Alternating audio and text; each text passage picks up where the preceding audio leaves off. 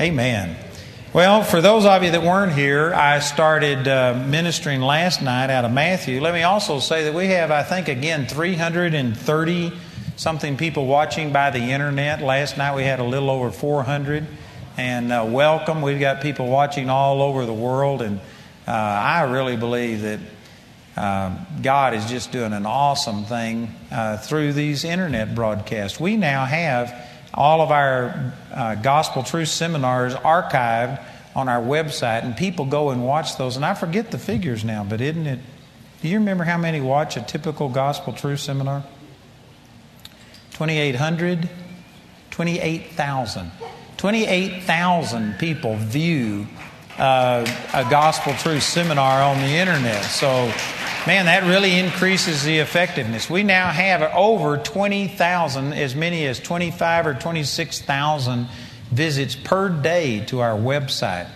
And uh, if you haven't visited, I encourage you to do that because we have all of my teachings on there free of charge. You can download them as MP3 downloads. You can watch my uh, daily television broadcast, listen to all of our radio archives. We have thousands and thousands of things. And. Uh, they're freebies, and so you would be blessed by that.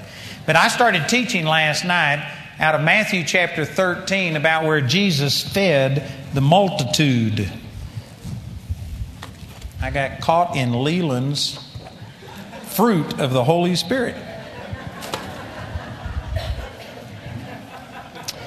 And uh, I was using this book last night uh, because this is a harmony of the Gospels where I put all of the scriptures, like in Matthew, Mark, Luke, and John, on one subject on one page. And you get some things out of studying that way that you don't get by just studying through Matthew and then Mark, Luke, and John.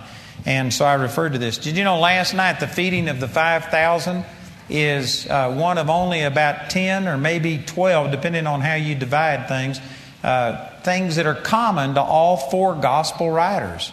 Very few things are in all four of the Gospels, but the feeding of the 5,000 is one of them.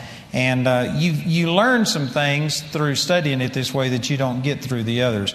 But let's go back to Matthew chapter uh, 14. And right after he fed the 5,000, it says in Matthew chapter 14 and verse 22 And straightway Jesus constrained his disciples to get into a ship and to go before him unto the other side while he sent the multitude away. You know, one example of how you need all of the gospel writers' uh, account on one instance is right here, because if you read this same account in John chapter 6, right after he fed the 5,000, it says in John chapter 6 and verse 15, when Jesus therefore perceived that they would come and take him by force, to make him a king, he departed again unto a mountain himself alone.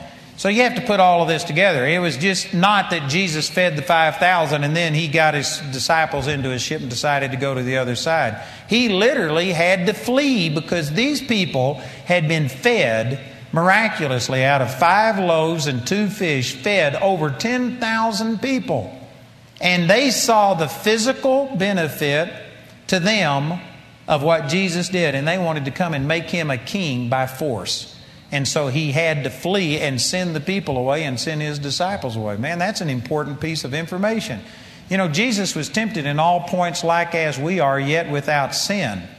And I believe that Jesus, you know, there was a temptation for him to take all of this acclaim that was coming to him. And man, what would it be like to have people come and want to, by force, make you a king? They were under Roman occupation. This was talking about a civil war. This was a big deal. He could have been tempted, he could have been swayed by that. But you know, Jesus was doing only what he saw his father do. He didn't come to establish a physical kingdom. Plus, he knew that these people weren't seeking him. He even said this later, if you continue on in John chapter 6. We won't be in those scriptures tonight. But he goes on to say, You didn't, you don't seek me because of who I am, but because you were fed. In other words, it's because your belly's full. You love me as long as I am the one that can put food on the table and do what you want. And boy, there are so many people like that that they will love you as long as they've got some benefit from it. But you get into a position where you need something and it's going to cost them something, they'll all be gone. Matter of fact, he preached to those, these exact people later in John chapter 6, and he began to say unto these people that wanted to make him king, He says, You're only seeking me because you got your belly full. He says, Unless you eat my flesh and drink my blood, you can't be my disciple. And they thought he was speaking of cannibalism. They were taking it in a physical, literal sense.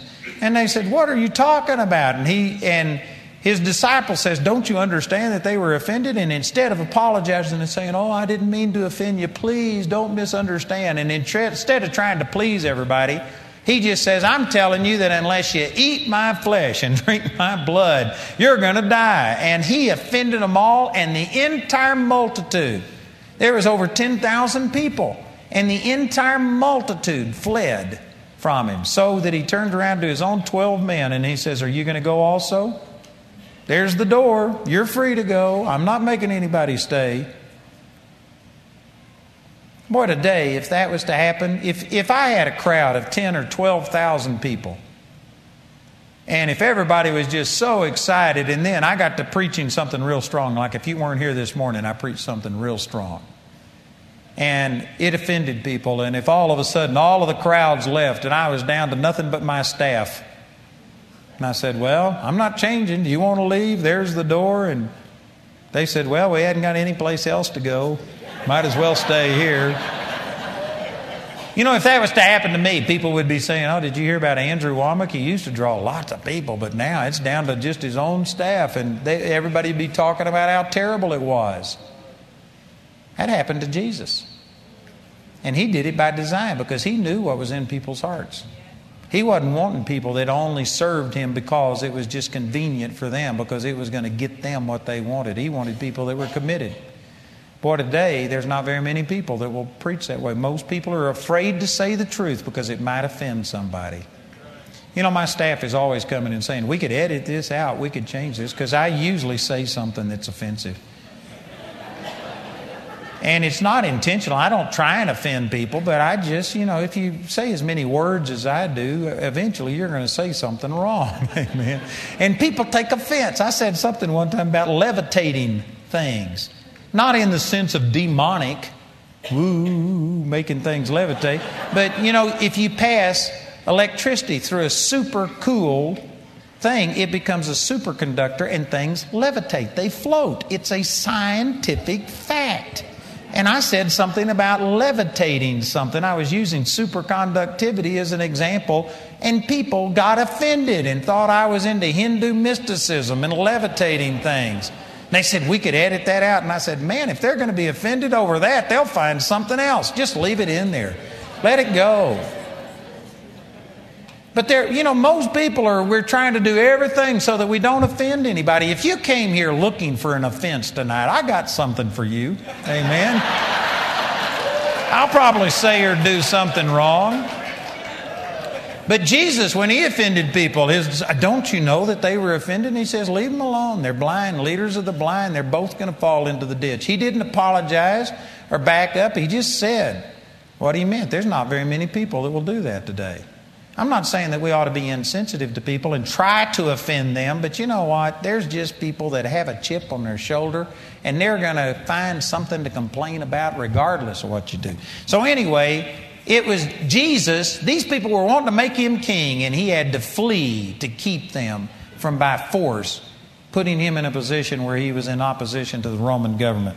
And so, in uh, going back to Matthew chapter 14, and in verse 23, it says, and when he had sent the multitudes away, he went up into a mountain apart to pray. And when even was come, he was there alone.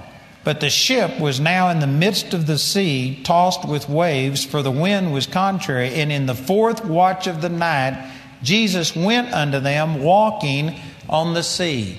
Boy, there is so much in these verses.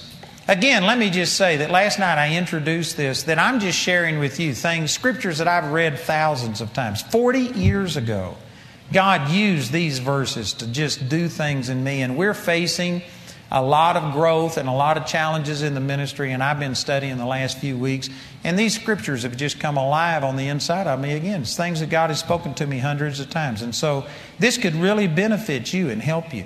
I've actually got a teaching entitled How to Become a Water Walker. And it's taken from these passages of Scripture. And I tell you, it's, it's a powerful teaching. You'd be blessed to get that series. But let me just point out some things. I believe it's in uh, Matthew chapter 14 and in verse 22, he said he constrained his disciples to get into the ship. The word constrain means to compel. I think that that's the way the NIV translates it. In other words, there was resistance on the disciples' part. They didn't want to get into this ship. It doesn't tell us why, but I think it's pretty obvious that most of these disciples were fishermen right there on the Sea of Galilee. And if you were, you know, close to the land like that in the sea, and if you lived there, you would recognize that a storm was coming. And I believe that these disciples knew that it probably wasn't smart to get into that ship and get out there on the Sea of Galilee with the storm brewing. And, and that's why I believe that he had to constrain them, compel them. There was resistance on their part, but to their credit, Jesus told them to get into the boat and go to the other side, and they obeyed. And also, here's another great truth. And, th- you know, I'm making a big thing out of some of these things. And some of you will think, boy, you are, you, it's amazing what you can get out of a passage of Scripture. But this is things that God has spoken to me. And I mean, they've been major things in my life. But the Lord didn't tell them to get into the boat and go halfway and drown. He said, go to the other side. And if you recognize that this is the one that created the heavens and the earth, and He said, let there be light, and there was light. If you understand Hebrews chapter 1, verse 3, that He upholds all things by the word of His power, or the power of His word, that His word is what created everything. When Jesus said, Go to the other side, that is just as powerful as let there be light. Let us make man in our image. It was life giving, it was life creating. And if they would have really paid attention, you know, again, I, I, said last night I was going to try and teach from Matthew 13 and 14, and I wished I had time to put all of this in its perspective. But the 13th chapter of the book of Matthew is where he taught 10 parables in one day. It is the most recorded teaching of Jesus in one day that we have in the Bible. And every one of those parables was about the Word of God. How the Word of God is like a seed and if you plant it, it'll work. He had taught them this, and now here he is giving them a word. Go to the other side. He didn't say go halfway and drown. He told them to do something. And you know, there is a parallel here that when God speaks to you, and if He, like in my case, God told me to be a minister, which I was an introvert, I couldn't even talk to a person. It looked impossible, but God told me to be a minister. He wouldn't tell you to do something that He doesn't have supernatural power to bring it to pass in your life. And whatever it is with you, it's the same thing. God is going to tell you to do something, and the very fact that He gave you the command empowers you to do it. We'll see that in a minute with Peter when he said, Come. One word from Jesus was enough for Peter to walk on water. I know that this isn't connecting with somebody because we don't put that importance on God's Word. But I tell you, if you've got a Word from God, how powerful is that?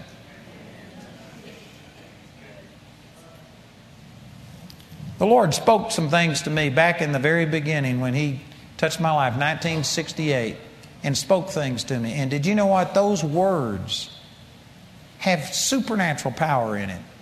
It has brought us through all kinds of problems and we're still alive, and not only alive, we're thriving, and we're happier and more joyful about the Lord than we've ever been. And we're seeing things happen because God spoke some things to me and put goals and said things to me. And th- the Word of God, if you will allow it, not only the written Word, but the words that God speaks to you specifically about your situation, they will put you over. They will give you the power to be able to overcome. And God never called a single one of you to fail. If God led you to do something, it's, in, it's implied in there that it's so that you can succeed. He didn't call you to do anything so that you could fail, so that you could die in the process. See, this is the mistake the children of Israel made when they came out of the land of Egypt. They got into a challenge. They didn't have any water to drink. And they said, God brought us out of Egypt so he could kill us in the wilderness. How dumb can you get and still breathe? Why in the world would they think that God did all of these miracles so that He could put them out in the wilderness and kill them? Here we are, thousands of years looking at that and thinking, boy, those people were stupid. And yet, you know what? There's many of you that, well, I know God led me to do this, but if nothing went right, you've had problems, and we get discouraged and think that God led us out here to kill us. Man, the Lord told them to go to the other side. He constrained them to get into the boat. Now, that's very important, and I'll be showing you how important that is in a minute. But He compelled them to get into this boat go to the other side. I believe the reason that He had to compel them is because they knew that there was problems. They could see a storm coming. But to their credit, they started. And here's another boy, this is a great truth. It says that in the fourth watch of the night, that's between 3 a.m. and 6 a.m., they were in the midst of the sea. I've been on the Sea of Galilee. It's only a two hour trip from one side at the largest to the, I mean, at the longest distance. And they were in the northern part of this sea at Bethsaida, and it was one of the narrower places. So, maximum of two hours, probably one to two hours maximum to cross the, tr- the sea. They got in at evening, at sunset. So, let's say that that was somewhere around 6 p.m. For them to get in at 6 p.m. or even if it was 8 p.m., and here they were between 3 and 6 a.m., then that meant that they had been out there anywhere from uh, seven to nine hours minimum to do a one to two hour trip. And why was it? Because the wind was contrary, the wind was blowing against them. Boy, here is a great truth, and God has spoken this into my life so many times. This has encouraged me and kept me on track. But you know, the disciples, they started obeying God, and it got very difficult. But to their credit, they were still heading in the direction that the Lord told them to go, even though it looked like they were going to die. If the wind was that contrary, so that they'd only gotten halfway across in nine hours, do you know what the simple solution to this problem would have been? Turn around. And man, if the wind was that contrary to them, in 30 minutes they'd have been back to shore. They would have been safe. If all they were thinking of was just saving their life, they could have remedied, this whole thing by turning around, putting one of their robes up like a sail. I don't know if they had a sail on the boat or not, but if they didn't, put their robe up and pshoo, they'd have been at the shore. It would have been over and they'd have been safe. But here they were, anywhere from seven to nine hours later, and they had only gone halfway in that length of time. You know why? Because they were still doing what God told them to do, even though it was potentially going to cost them their life, even though they were sailors, they knew better. It was against their better judgment. They were obeying God. And here is a great truth everybody wants to walk on the water. Everybody wants to have Jesus come walking on the water and have this miracle experience, and we all want to be water walkers. But there's not very many people that'll keep in the storm and put themselves in position for a miracle. You know what? Half of a miracle is just getting in position. One of the biggest parts of seeing the miraculous power of God in your life is taking a risk obeying God, getting a word from God, and stepping out and putting yourself in a position where you need a miracle. You know, I hate to just keep referring to things with me, but I've been meditating on this a lot and applying it to myself, and it's just a natural example. But you know what? God spoke to us about that we've got to do something to accommodate the growth. We tried to think of other things, and it was just super costly down here. A minimum of $20 million for 90 acres that was not going to be what we wanted. And over here in western Kansas, it was so far east of Colorado Springs. And um, anyway, that was the best we could come up with. And then God just gave us this break, a $4 million piece of property that is worth probably 15 or $16 million for 157 acres with all of these things already in the city limits and et cetera, et cetera. And God led us in that direction. And you know what? Now we have headed in a direction, and I can guarantee you there's going to be a few storms in between now and when we get this thing done. But see, we have launched out we are moving in a direction that puts us in position for a miracle. Man, that's a big part of it right there. Is just getting a word from God and starting the process and getting out of the boat and moving in that direction.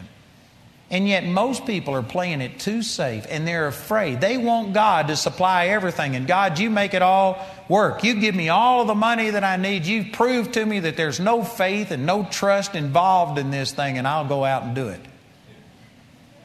That's not how it happens. And there's some people that will get a word from God and they'll start, but if they run into any opposition, if it doesn't just, if the devil doesn't just roll over and play dead the moment that you stand up, man, we're ready to quit. And we turn, we put up the sail and turn around and head back to shore. I've talked to two or three people who told me that they had believed God for a miracle of healing and that they instantly were set free and that their whole body, everything was fine. But then a few days later or a week later, all of the symptoms came back and they said, I, I had to go back on my medication and I don't know what happened. Why wasn't I healed? And I told them, You were healed. All of your symptoms left for days or a week. You were totally free. But all the devil did was come knock on the door and give you a symptom again, and you caved.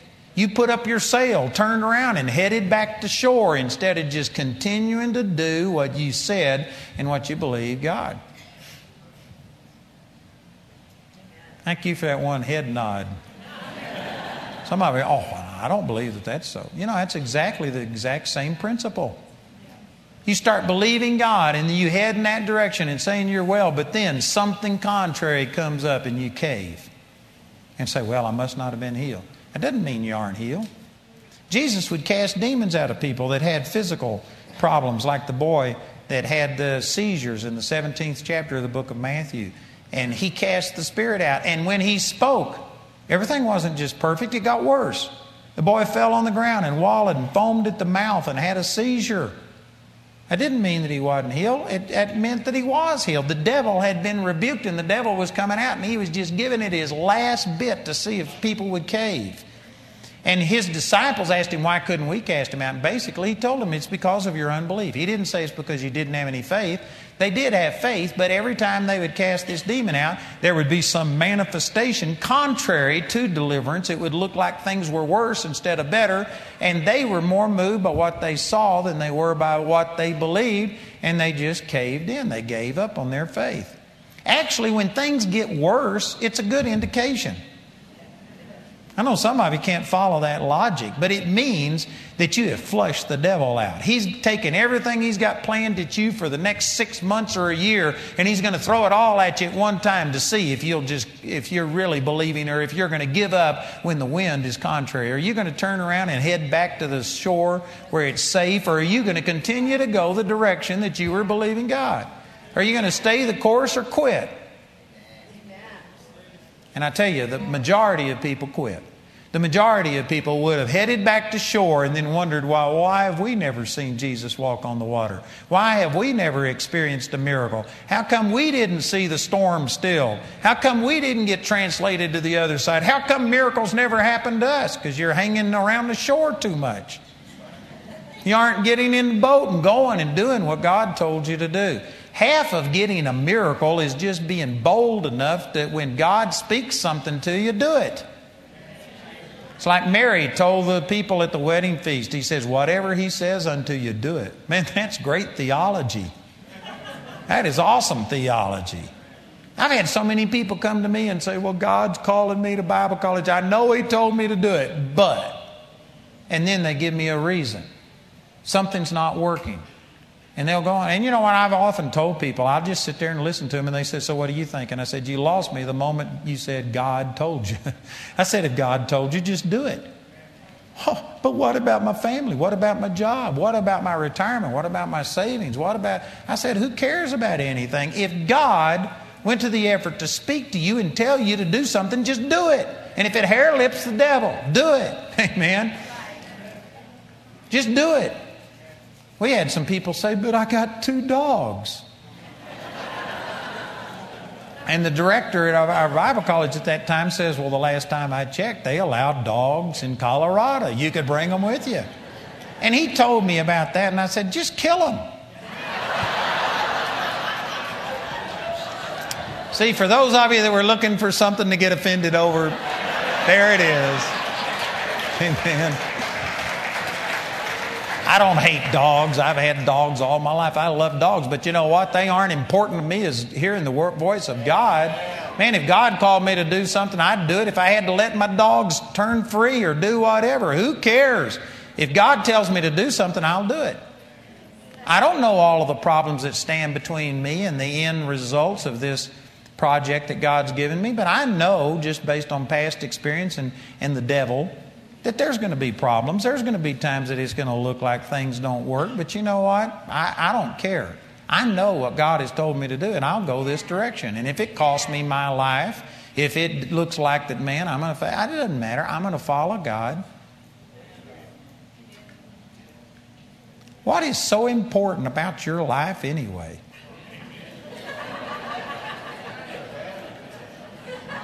Some of you are looking at me, oh, oh. Man, that's, that's the most important thing. That's one of the big problems in your life is that you're more important than God. You're more important than what God tells you to do.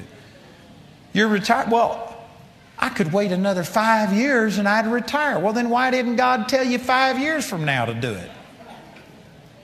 If God put it on your heart now, do it now.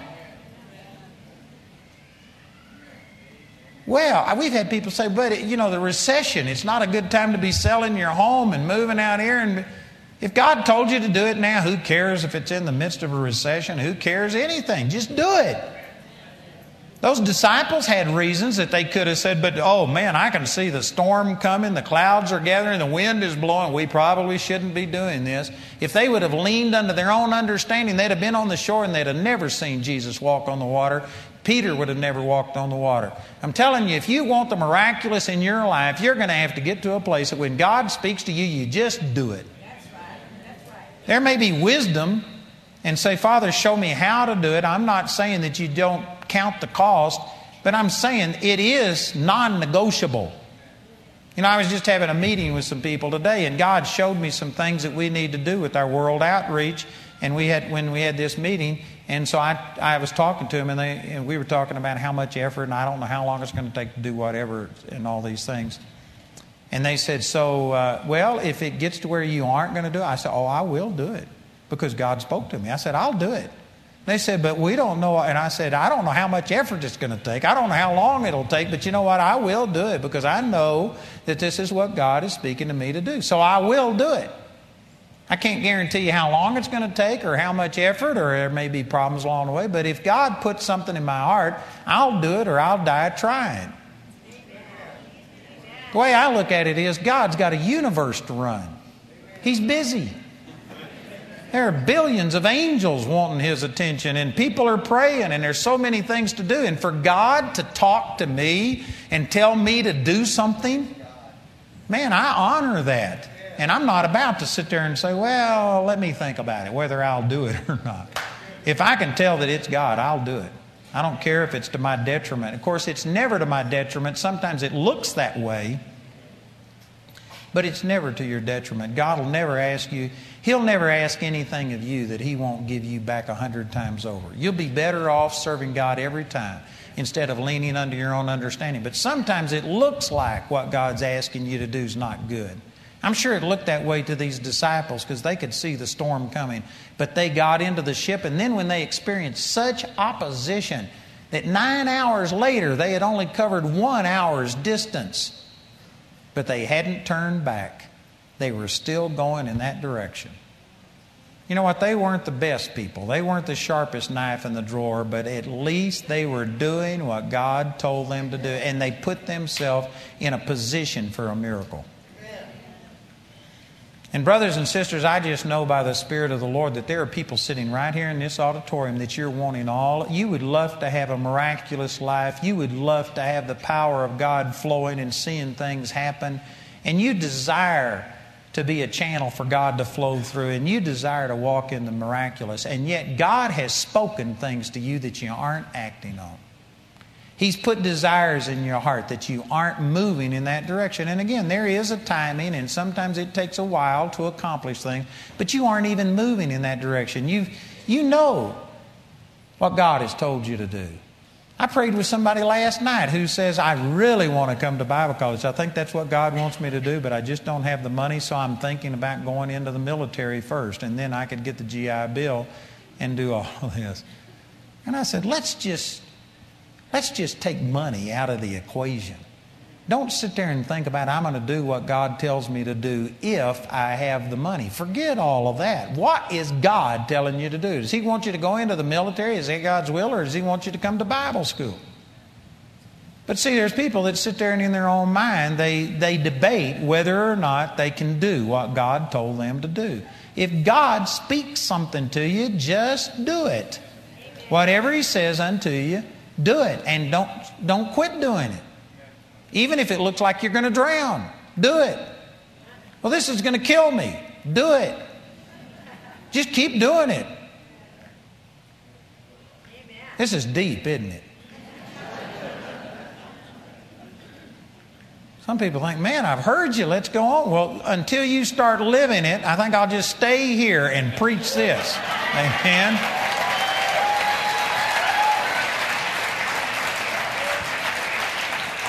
I can guarantee you there's hundreds of people in here that God has put desires in your heart and you have debated whether you can do it or not. Boy, that is just, that's, that's the wrong way to do things. If God has put something in your heart, if you have a desire, just do it. Maybe you aren't able to do it all at once because you just don't have the wherewithal or the understanding or whatever, but you know what? You ought to at least commit and say, This is what I'm doing. You ought to take whatever steps you can do. If nothing else, prepare to see it come to pass. You know, again, I'm not only preaching this about our Bible school, but this is a great comparison. But people say, God's called me, but I don't know how I'm going to get there. Well, put down a registration. It doesn't matter if it takes 10 years for you to get there, your registration's still good. Put some motion to your boat, head in that direction, do something. But take a step. Maybe you can't come, but take a step, head in that direction. Maybe God's called you to the ministry. Maybe God's called you to start a business. Maybe you believe that God's given you an anointing to heal, and yet you don't know about going and raising somebody from the dead. Well, pray for the person that's got a cold. Start there. Start doing something. Move in that direction. That's, that's the majority of a miracle right there is just putting yourself in a position. And you know, I'm so excited because right now we are in a position for a big miracle. Amen.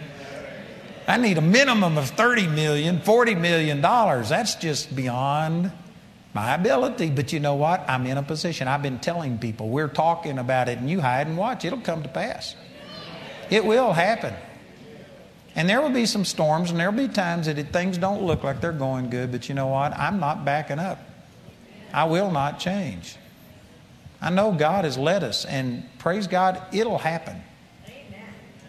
Many of you like that results, but you're afraid to go through the process. You can't have a testimony if you don't have a test. It's just a money.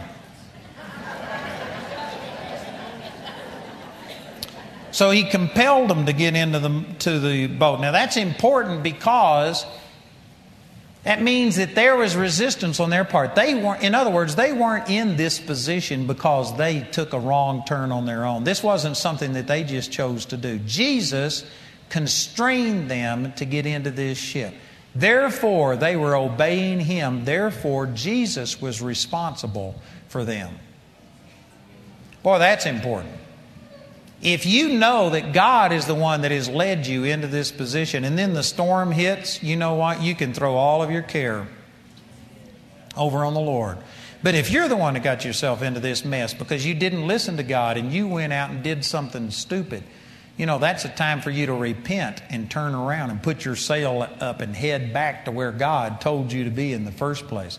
But if you're following God, if that's what got you into a crisis situation because you're following God to the best of your ability, boy, that gives you a confidence and a boldness that is really important. I'm constantly going back and monitoring, Lord, am I doing what you're telling me to do? I know that I'm heading in the general direction, but I want to be specific. Am I doing it the right way? It's not enough just for God to tell me that I'm supposed to be a minister. Am I ministering the right way? Am I a teacher or am I an evangelist? Am I an apostle or whatever? You got to constantly be checking yourself to make sure that you're heading in the right direction. But if you are doing what God told you to do, then that puts you in a position to where, God, this is your problem. You're the one that told me to do this. I'm obeying you. This is your responsibility. And think of this, too, that the disciples, uh, Jesus was in that exact same storm. He didn't go to a holiday inn someplace and sleeping in the room, and he wasn't oblivious to their situation. He was up on the hills surrounding the Sea of Galilee. He was getting wet just exactly the way that they were. Now, the significance of that is that means he knew their situation. He was responsible for them. They didn't want to do this, he had to compel them to get into that boat. So Jesus was aware of their situation and responsible for them. Therefore, he came and he appeared to take care of that situation.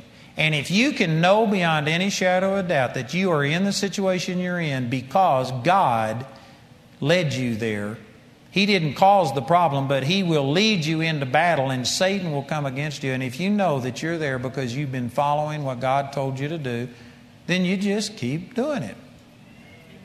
And you trust that God is going to come through, and God will come through. You know, Dan and Winter shared, shared this morning, Dan and Amanda, and it was only last year or the year before that their Bible college was struggling, and I mean, it just was seemed to be going the wrong direction. They had actually had a decrease, and they had financial problems. Dannon was working a full time job anyway, a lot of things, but it was a trying situation. And I remember just sending him an email and saying, you know what, the best is yet to come. Brother, you're doing what God told you to do. Hang in there. And this year they gave the testimony about how everything has turned around. And uh, man, he's, he mentioned that to me. And you know what? Dannon could have put up a sail and headed back for shore and said, This is more effort than it's worth. And if he had, he would have missed the blessing of what's happening now. And not only is their school prospering so much, but they're opening up an extension school in Orlando. And he's got a vision of five Bible schools in Florida coming out of that one school in Jacksonville. And now everything's beginning to work. Everybody wants that testimony. Everybody wants these results, but most people would have cut their losses and headed for shore when it got tough. The majority of people do that. And then they wonder about why God didn't come through. Who knows? He may have been walking on the water, but you weren't there anymore. You had headed for shelter. You missed the miracle. You just got to do it and know that God, God's the one that told you the problems that you're experiencing are because you're following God. Therefore, He knows your situation. These disciples should have been expecting Jesus to show up. And you know, I, am not going to teach on this, but I've got a great teaching. One of the things that God literally transformed my life with is out of Mark chapter 6. It's the same story in Mark chapter 6 beginning in verse 45, is where he constrained his disciples to get into the ship. And in Mark chapter 6, when they saw him walking on the water, they were shocked. They were sore amazed in themselves beyond measure and wondered. And one time I read that and I was thinking, oh man, yeah, that's the way it would be if anybody was, was really thinking about this. And then the next verse says, verse 52, because their heart was hardened. The reason they were shocked and surprised to see Jesus was because they had a hardened heart. And man, it was like a dagger that God stuck in me and says, You got a hardened heart. I'd always thought a hardened heart was about people who hated God. Man, I've loved God and served God since I was a little kid.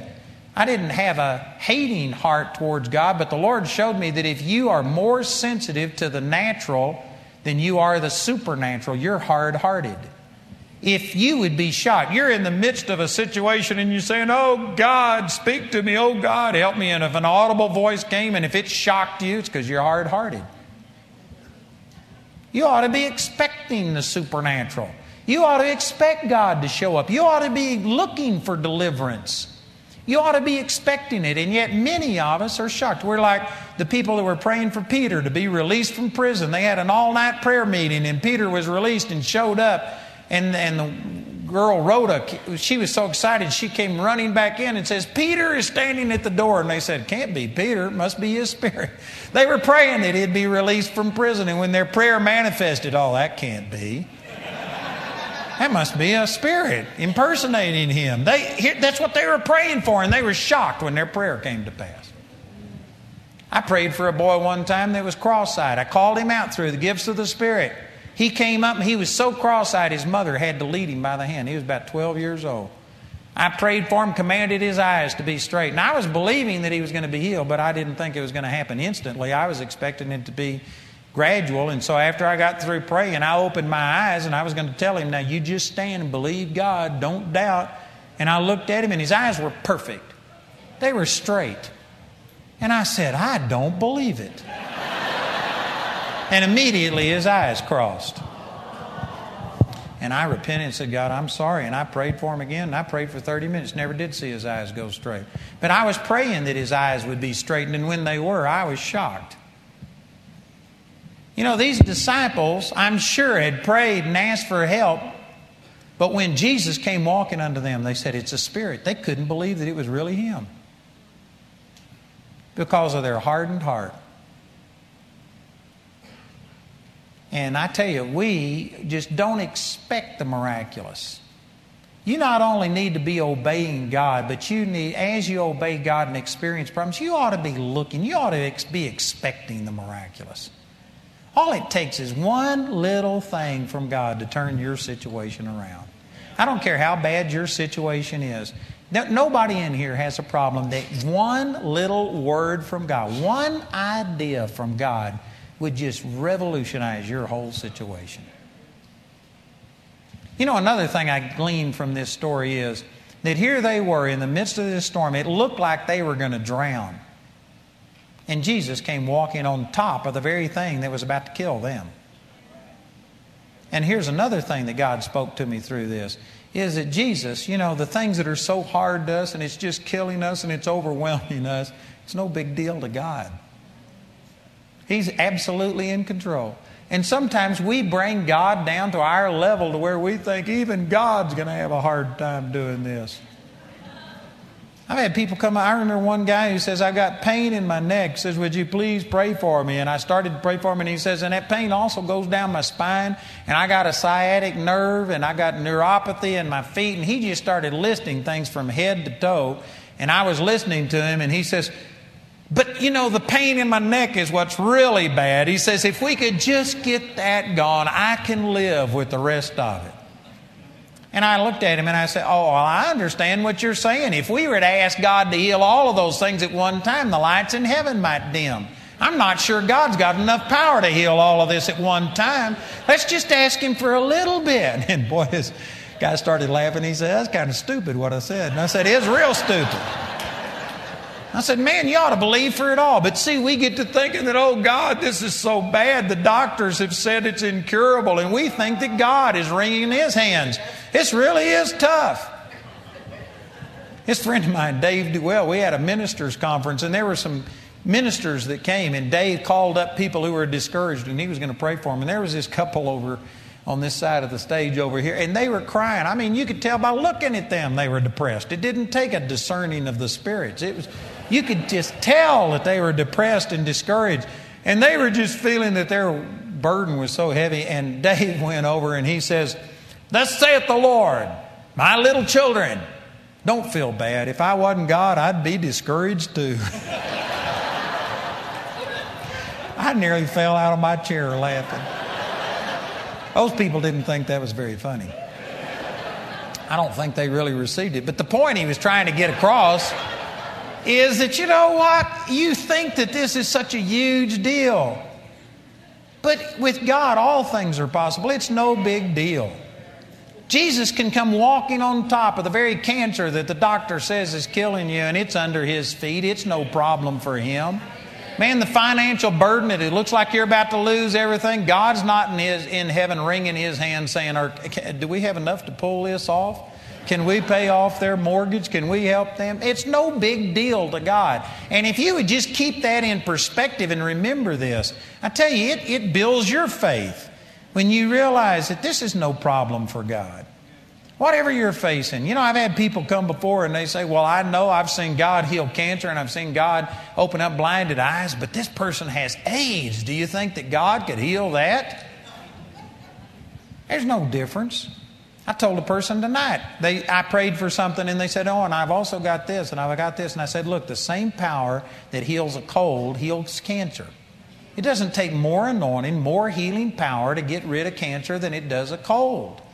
It's all the same thing. The same anointing heals cancer, heals blind eyes, heals deafness, raises people out of wheelchairs, does everything.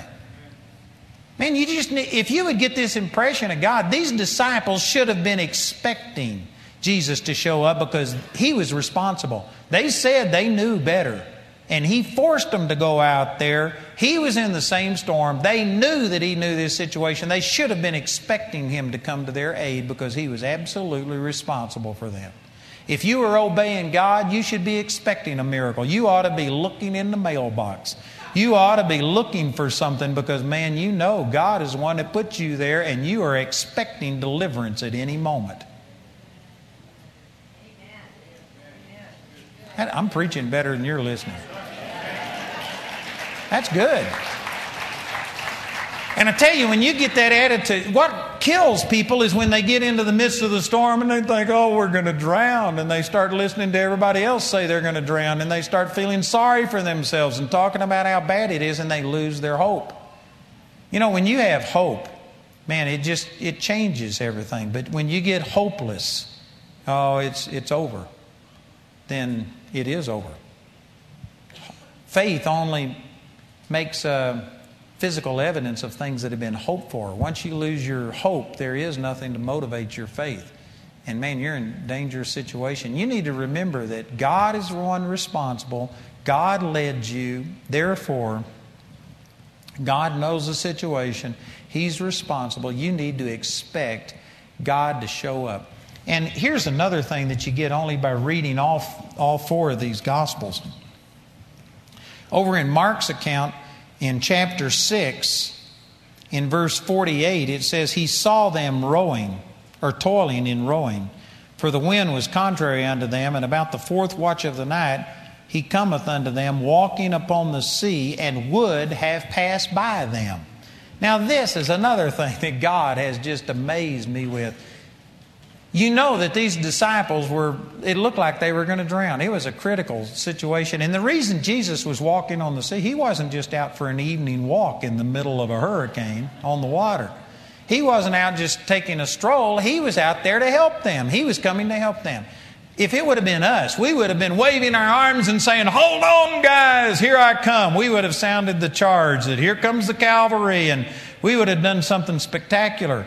Jesus just came walking on top of the very thing that was killing them, and he would have passed by them.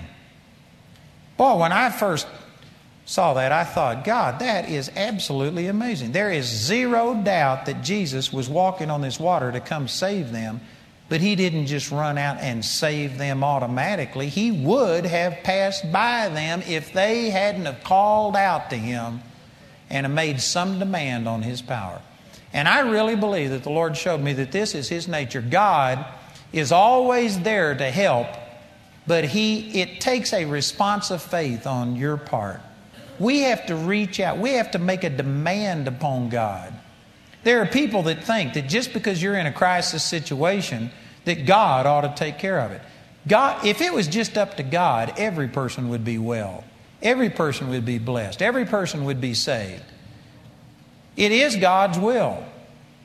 I believe it's either 1st or 2nd Peter chapter 3 verse 9 it says that uh, God is not slack concerning his promises as some men count slackness but he is long suffering not willing that any should perish but that all should come to repentance.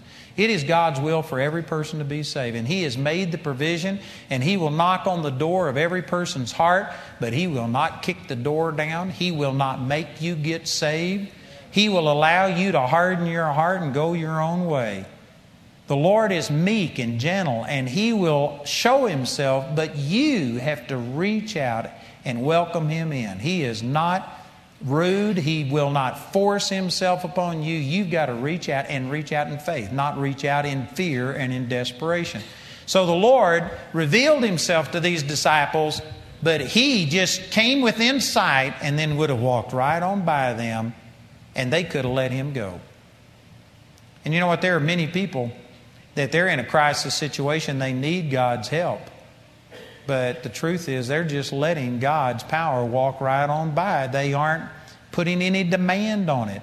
They're too busy watching as the stomach turns on the television. They're dying of cancer, and yet they're sitting there watching junk that is not helping them and building them up, and they're so occupied they don't even think about the Lord. The Lord's present power is present to heal, but they aren't making a demand on it. You've got to stir yourself up. You got to get your focus on God. You need to get serious. We ought to be serious all of the time about seeking God, but if at no other time in a crisis situation, you ought to separate yourself from other things that distract you and put your attention on God and fast and pray, not because that moves God, but it moves you. It stirs you up and helps you. You've got to reach out, you've got to call out. You know, again, we're in a situation where we need a miracle, and I'm taking steps and I'm moving in that direction. But you know what? I have a responsibility to stir myself up and to be listening and looking for God and following the instructions that He give me. I can't just, because I've gone this far, I can't go to sleep and quit seeking the Lord and quit praying and quit studying the Word and quit believing God. If I do, I'm not going to reach the other shore. There's a part on there's a part that I have to play and I have to reach out. To me, this is just significant. That Jesus showed himself but didn't just come and solve their problem. He revealed himself and they had to call out. And at first they thought it was a spirit and they were afraid. And Jesus called out to them. Let's go back to uh, Matthew's account of this in verse 27 or verse 26 and when the 12 disciples saw him walking on the sea they were troubled saying it is a spirit and they cried out for fear. Verse 27 but straightway jesus spake unto them saying it is i it uh, be of good cheer it is i be not afraid now think about this. If jesus just didn't want them to be afraid the previous verse said they cried out in fear they were troubled. And if jesus just wanted them not to be afraid why didn't he just still the storm, stop the problem? And it says over in John's account of this, John chapter 6, that they, the boat and all of the disciples were translated to the other side of the lake. Why didn't he just still the storm and translate them all over to dry land and wouldn't that have stopped their fears? Why did he tell them to be of good cheer and not to be afraid? Because you know what? It's only through the power that works in us that God is able to move. John, Ephesians chapter 3 verse 20 says, Now unto him who is able to do exceeding abundantly above all we ask or think, according to the power that works in us. If there isn't any power working in us, if there isn't the power of faith, God cannot move in your life without some response of faith. Some people take offense at that and think, well, you're saying God can't do something. Well, the Bible says He can't lie. And it doesn't matter whether you say He can't or won't. He is not going to move in your life unless you take a step of faith. And I could verify this hundreds and hundreds and hundreds of times in Scripture. You know, some people bring up to me, uh, I believe it's John chapter 7, where Jesus raised the widow's son from the dead at Nain. And they said, well, what faith was involved there? Jesus just performed a miracle and raised a person from the dead, and there was no faith. Well, let me ask you this. He went to this funeral procession. The mother was weeping, and he walked up to the mother and he says, Weep not.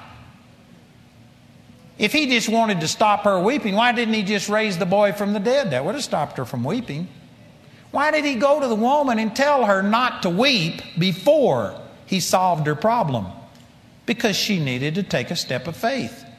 And I don't know about you, but I've, uh, I've had some situation. You know, people get really touchy about funerals. I was kidnapped. Jamie and I were kidnapped one time because a family thought I was going to try and raise their boy from the dead, and so they kidnapped us so we couldn't show up.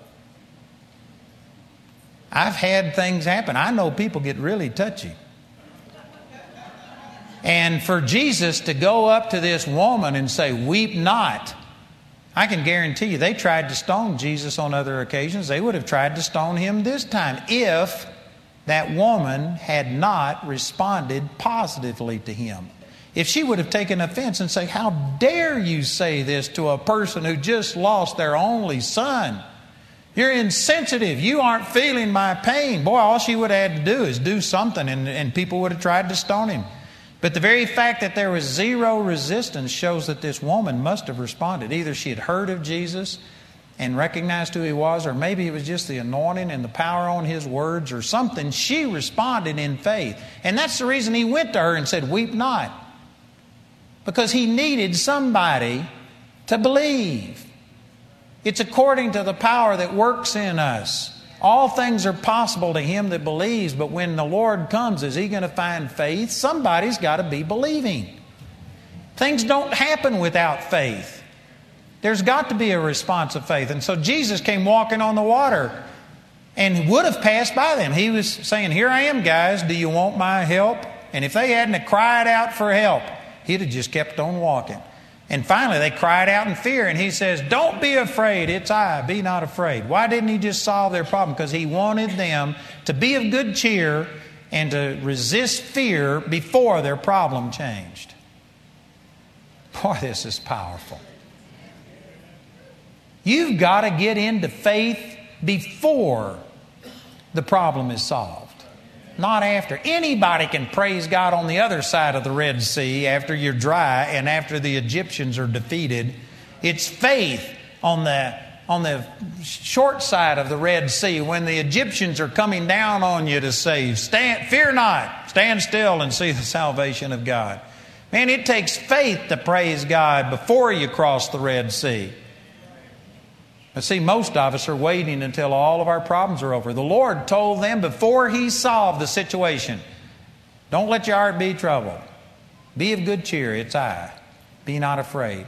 They had to have some faith.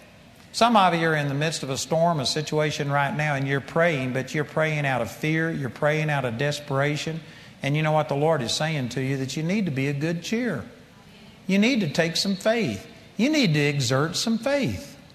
You need to begin to believe God right now before you see the thing happen, before the doctor confirms that you've been healed. Rejoice and act right now like you would once the doctor says it. Get as excited when God says it as when the doctor says it. Man, if you rejoice more once you get the doctor's report in your hand than you do when God speaks to you, that's the reason that you aren't seeing the deliverance. If you are going to rejoice more once you see your financial miracle and you're totally out of debt, and that's when you're really going to rejoice instead of right now by faith, that's the reason you'll never get out of debt. You got to learn how to believe God in the midst of crisis. You got to be able to see by faith. You know what? Once we see this project completed, anybody can rejoice then. I'm rejoicing right now. I'm excited right now. I'm confessing my faith right now. I'm being of good cheer right now. Amen? Boy, these are powerful, powerful things that I'm saying. There is so much in this passage. I've meditated on this thousands of times, and I'm just giving you a real quick summary of some of these things. But these things apply directly to you and your situation. God is going to call you to do something that is impossible, and you will be fought against by the devil.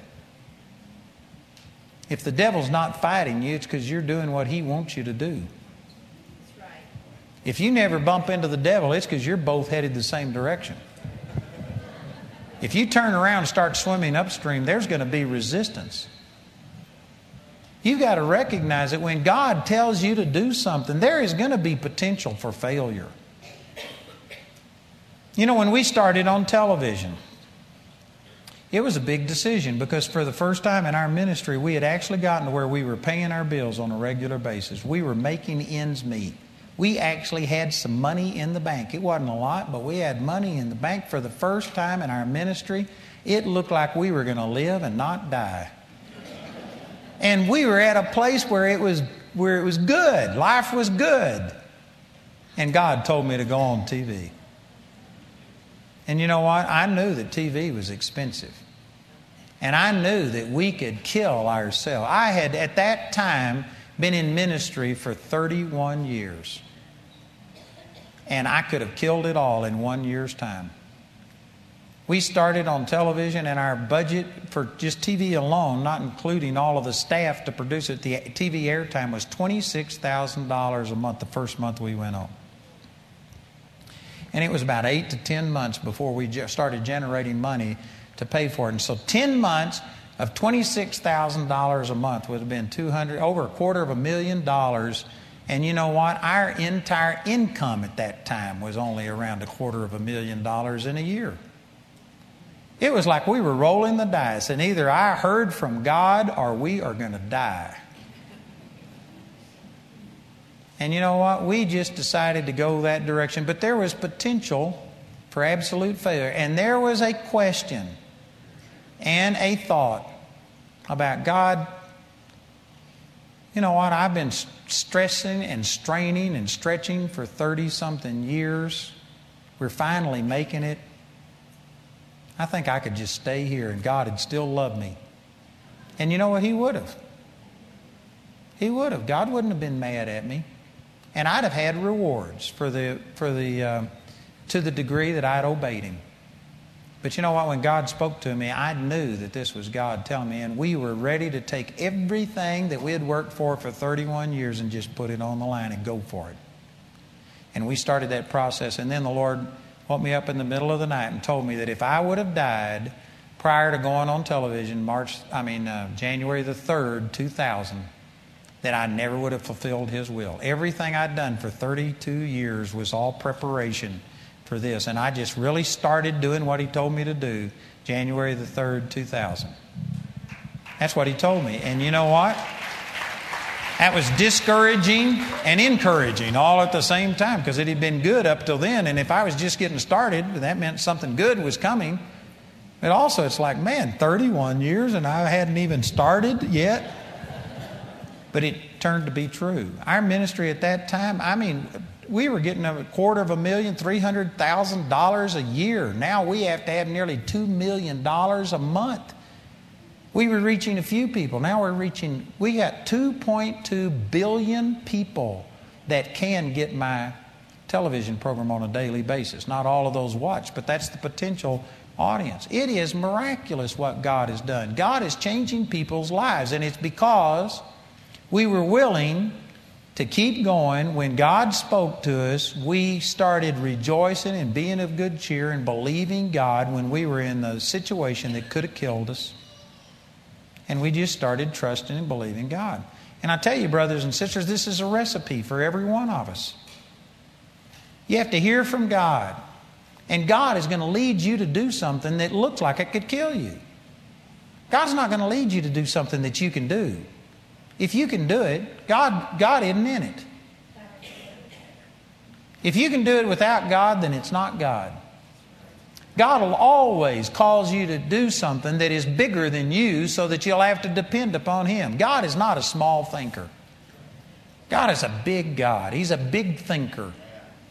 And He's not going to lead you to do things that are manageable. He's, it's going to get out of control. Gets out of your control. God is going to speak something big. And when He speaks to you, you got to head in that direction. And I can promise you there will be opposition. If you are truly serving God, Satan is going to come against you because you are a threat to him. The Lord, Satan isn't afraid of people that are just out there trying to be a good person and do things in their own power and ability because you get the credit for that. God is looking for people who will go beyond themselves and let Him do something supernatural. And when you start doing that, Satan and all of his forces are going to come against you. And there will be opposition. Jamie and I have had lots of opposition. But you know what? It's, it's working. And once you get out there, don't quit. Don't turn back. Start looking for deliverance, expecting God to come through and recognize that God is going to ask you to operate in faith in the midst of the storm, not after it's over. You need to be rejoicing before you see the end results. And you know, in my own life, the way I do this, I sit down and I just, with my imagination, I see what God is telling me to do coming to pass. I see. I think about it. I dream about it. You know, before I saw the very first person raised from the dead, I went to the scriptures. It promised that the works that I do shall you do also, and greater works than these shall you do, because I go unto my Father. John 14, 12. I began to meditate on that. I turned over and started reading every instance where Jesus raised somebody from the dead. I looked at it and I saw myself in John chapter 11 where he raised Lazarus from the dead. I, in my imagination, I pictured myself standing there and doing what Jesus did with a loud voice saying, Lazarus, come forth. I started rejoicing in seeing it when there was no evidence of it. Never seen anything like that. And I started thinking about it, and pretty soon it got to where I was dreaming about it. I was raising dozens of people from the dead every night in my dreams. I did that for months. And then we saw our first person raised from the dead. This is how it comes to pass. You have to see it on the inside before you see it on the outside. And when God leads you in some direction and you head in that direction and you run into a storm, what you've got to do is in the midst of that storm, sometimes you have to close your eyes and quit looking at the circumstances that are so negative, And you have to just force yourself to see God's will coming to pass. You go to the Word and you see people who suffered bigger problems than you did. David, who went out and fought Goliath. And it was absolutely impossible. And yet, because he could see it and believe God, it came to pass. And that encourages you that what God did through David, He'll do through me. And you sit there and you encourage yourself in the Lord and build yourself up.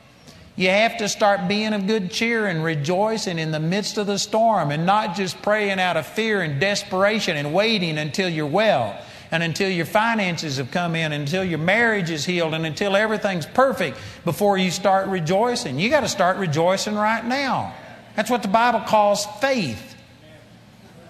Is to rejoice before you can see something. You see it in your heart before you see it with your eyes. And brothers and sisters, there's very few people, very few people that will follow these things. They don't put themselves in a position for a miracle. They're so afraid to launch out and to do anything that would violate their own wisdom. They're just afraid to step out. They're trying to pay it too safe. Man, these are powerful things. If you're listening, this ought to be motivating you. That praise God, I'm thinking too small. I've headed for the shore. I quit too easily. Man, if you want big miracles, you're going to have big problems. You can't have a big miracle with a little problem. If you want a big miracle, you're going to have big problems. You're going to have big opposition. You're going to have things happen. Amen? If David hadn't killed a giant, nobody would be talking about him 4,000 years later. If he'd have killed a dwarf, we'd be talking about him as being a, you know, how dare him take advantage of that little kid? It was because Goliath was a giant and so big that we're still talking about it thousands of years later. All of us want the acclaim, we want the, the credit, we want the victory, but we don't want any big problems. Amen. I'm telling you, it's, it's exciting to me. It's exciting to me when God tells me something that's just so far out there that it's beyond my ability. Again, I go back to this project, but you know, 30 or 40 minutes, I can't do that. There's no way I can do that. And to me, that is so satisfying to know that God, there is nothing I can do to make this come to pass. It's got to be you or it'll never happen. Back when the ministry was smaller, and you know what, we were struggling financially, I could have solved the problem if I had to. We would be $1,000 in debt. We would need $5,000 or $10,000. And even though I didn't have it, I could have shut the ministry down and paid those bills off or something like that. Did you know I used to really worry then? Because there was something I could have done. And I kept struggling to rest in the Lord when I could have gone out and quit the ministry and done something and paid my bills. I'm, I'm a lucid dreamer, is what they call it. I dream in color. I mean, it's vivid. I can start a dream, stop a dream. I can go to bed and decide what I want to dream on. If I don't like it, I can change it in the middle.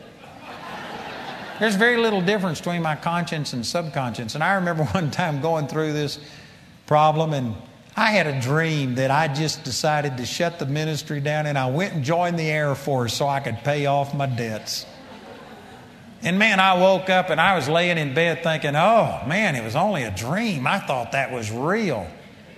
And I was just laying in bed saying, Oh, thank you, Jesus, that that was only a dream. And Jamie leaned over and she says, You know, it wasn't so bad that you had to quit and join the Air Force. Man, for just a second, fear struck me like, Oh no, it was real. I did it. And it turned out I'd been talking in my sleep. She had heard the whole thing. But you know what? Back when I could have done something about it, that was a temptation. But now, there's no way I can produce $2 million a month. Man, I could shut the ministry down and go out and pour concrete again for the rest of my life, and I could never produce two million a month. And so, you know what? I sleep real good. It's just beyond me. And so it's like, God, this is your problem. It's in your hands. There's nothing I can do about it. You need to get so far out there that you know what? You can't even turn around and go back. You're going to drown before you could get back. Amen. It's just, you're just in so far that there's nowhere else to go. That's a great place to be. I love being in over my head. It gets me excited when God tells me to do things that are just impossible. It gets my juices flowing. It's exciting. If you aren't living on the edge, you're taking up too much space. You ought to be out there pushing the envelope, believing God for something. God, the scripture says, First uh, Chronicles 16 9 that the eyes of the Lord run to and fro throughout the whole earth, seeking to show himself strong in behalf of those who are perfect in his sight. You know what? God is here tonight.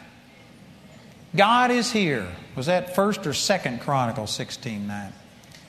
God is here tonight looking for somebody who will say, Man, I want to go out there. God, I want you to speak to me, and God, I'm going to follow you, and I'll stand in the storm, and I'll, when it looks like I'm going to drown, I'm not going to turn around and go the other direction. I'm expecting a miracle. I'm going to rejoice, and I'm going to be of good cheer before the problem is over with.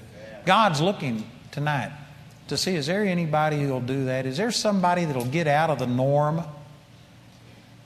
Everybody's wanting something different, but you don't want to do anything different.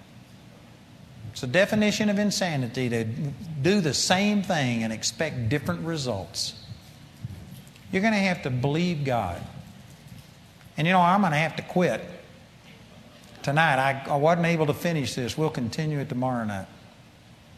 We're getting to some of the best part where Peter gets out of the boat and walks on the water, but the, you know, one of the biggest parts of receiving a miracle is just putting yourself in that position, beginning the process and not backing down.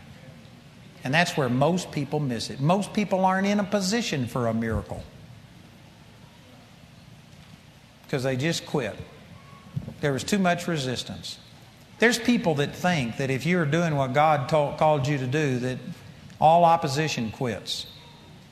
And this is how they judge it. They say, well, if God really wanted me to come here to the Bible college, then He would have just sold my house and things would have worked out and I'd have got a job. And they think that if everything just falls in line, then that's proof that God is in this decision.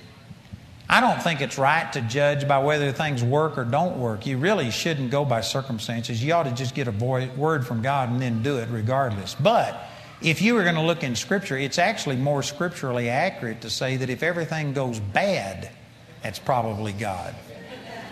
Not that God causes it to go bad, but I mean, Satan will do these things that he can do within his power to discourage you and to stop you. 16th chapter of the book of Acts, Peter saw a vision, and a man said, Come over into Macedonia and help us. He had a direct word from God. There was no doubt that it was God that called him to do it. And he started in that direction, and within hours, he had been beaten, whipped, put in stocks in the midst of the prison, in the dungeon. Everything had gone wrong. Most people would have said, Well, I must have missed God. No, he was in the direct center of God's will. It's actually more accurate to say that if there is opposition, then you probably are headed in the direction that God wants you. And yet, so many people say, But if it was God, everything would just work out. That's not true. We live in a fallen world. Satan is real, and Satan has a lot of people and a lot of resources at his disposal to come against you and to hinder you. And you just need to recognize there is going to be opposition. I'm not preaching defeat, I'm just saying that there is victory, but it's not going to be victory without effort. It's not going to be that the devil just runs up a white flag the moment you make a decision that I'm going to follow God. No, he's going to marshal his forces and come against you and try and discourage you from following God. And you just need to persevere. And, brothers and sisters, the good news is God wants you to succeed more than you want to succeed. God never made a dud.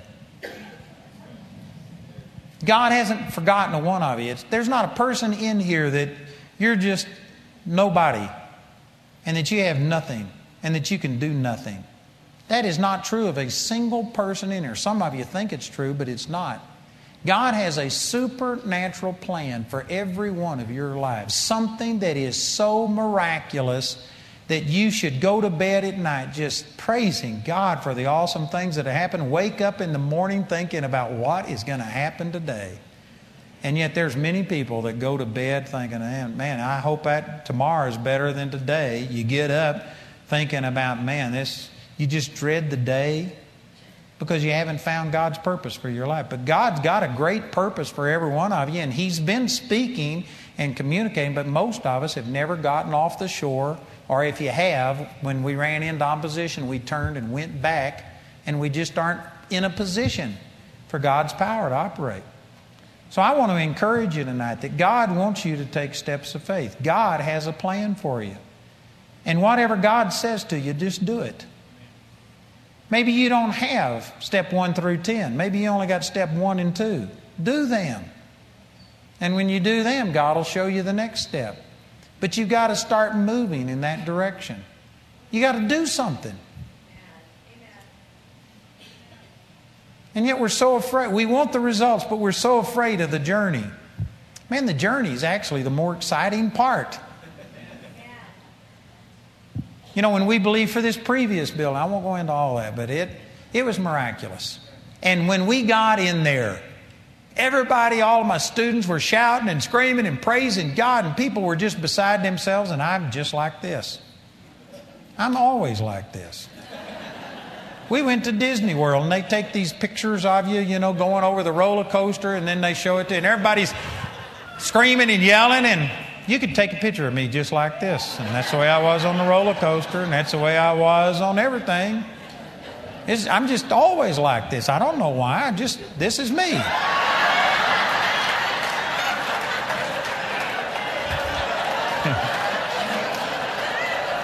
I forgot that. My staff calls me Android Wommack. But anyway,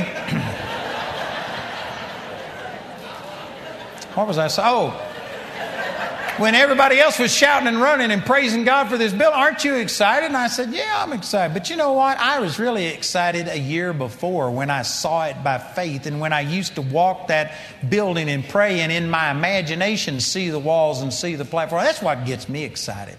It's actually more exciting, the journey and the faith process than it is when you see the thing comes to pass. As soon as I got that building finished, immediately I was saying, Oh God, what's the next step? There's a lot of people that they hate the journey and the process and they just wait for it to come to pass and then they rejoice and they want to enjoy it. It's just the opposite with me. I enjoy the conception, I enjoy the process.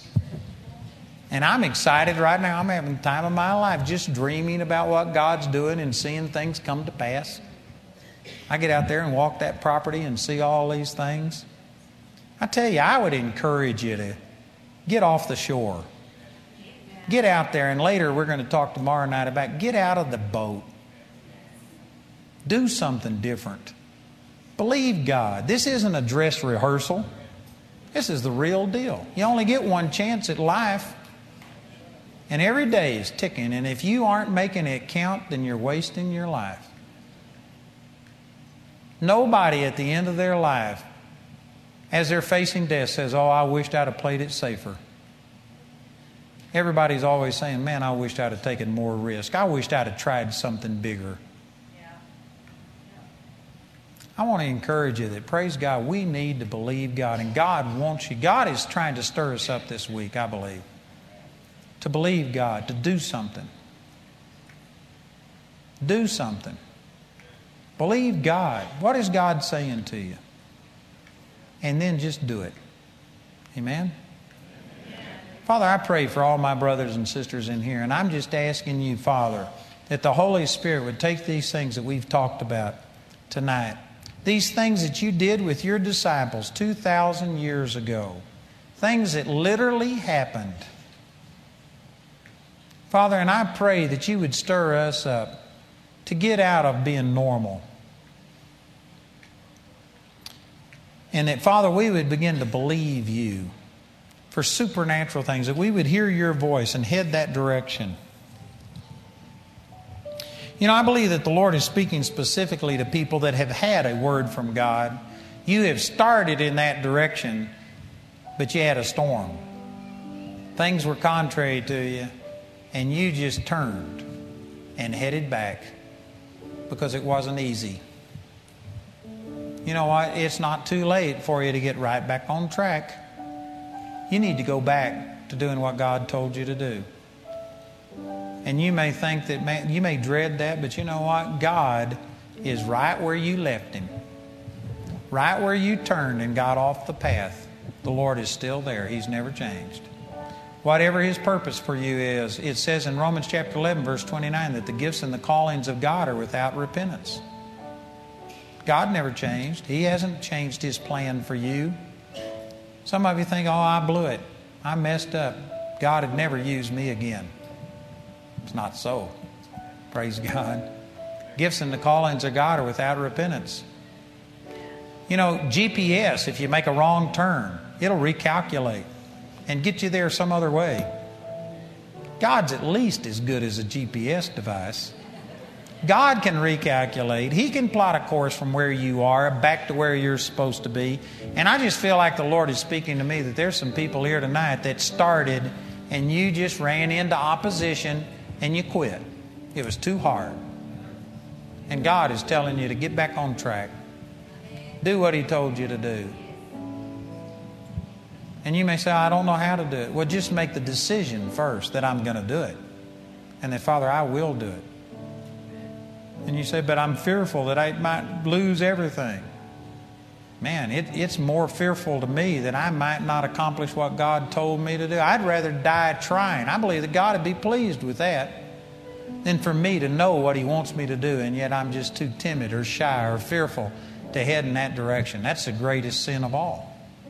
Is to have a word from God and be afraid to act on it. And if you get killed in the line of duty, there's honor in that. You get rewards. But man, to not even go when your commander in chief tells you to go, that's bad.